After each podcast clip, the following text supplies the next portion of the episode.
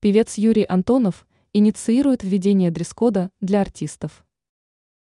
Народный артист России Юрий Антонов выступил с весьма любопытной инициативой.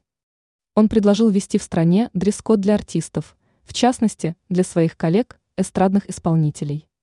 Идея уважаемого музыканта им была озвучена на фоне скандала с так называемой «голой вечеринкой» в одном из московских клубов, где в полуобнаженном виде засветились звезды российской музыкальной сцены.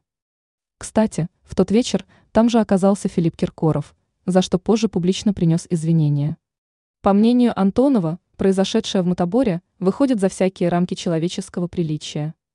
Он тверд в следующем убеждении: ни певцам, ни музыкантам, ни актерам, ни иным деятелям культуры не следует появляться перед публикой в полуобнаженном и тем более обнаженном виде.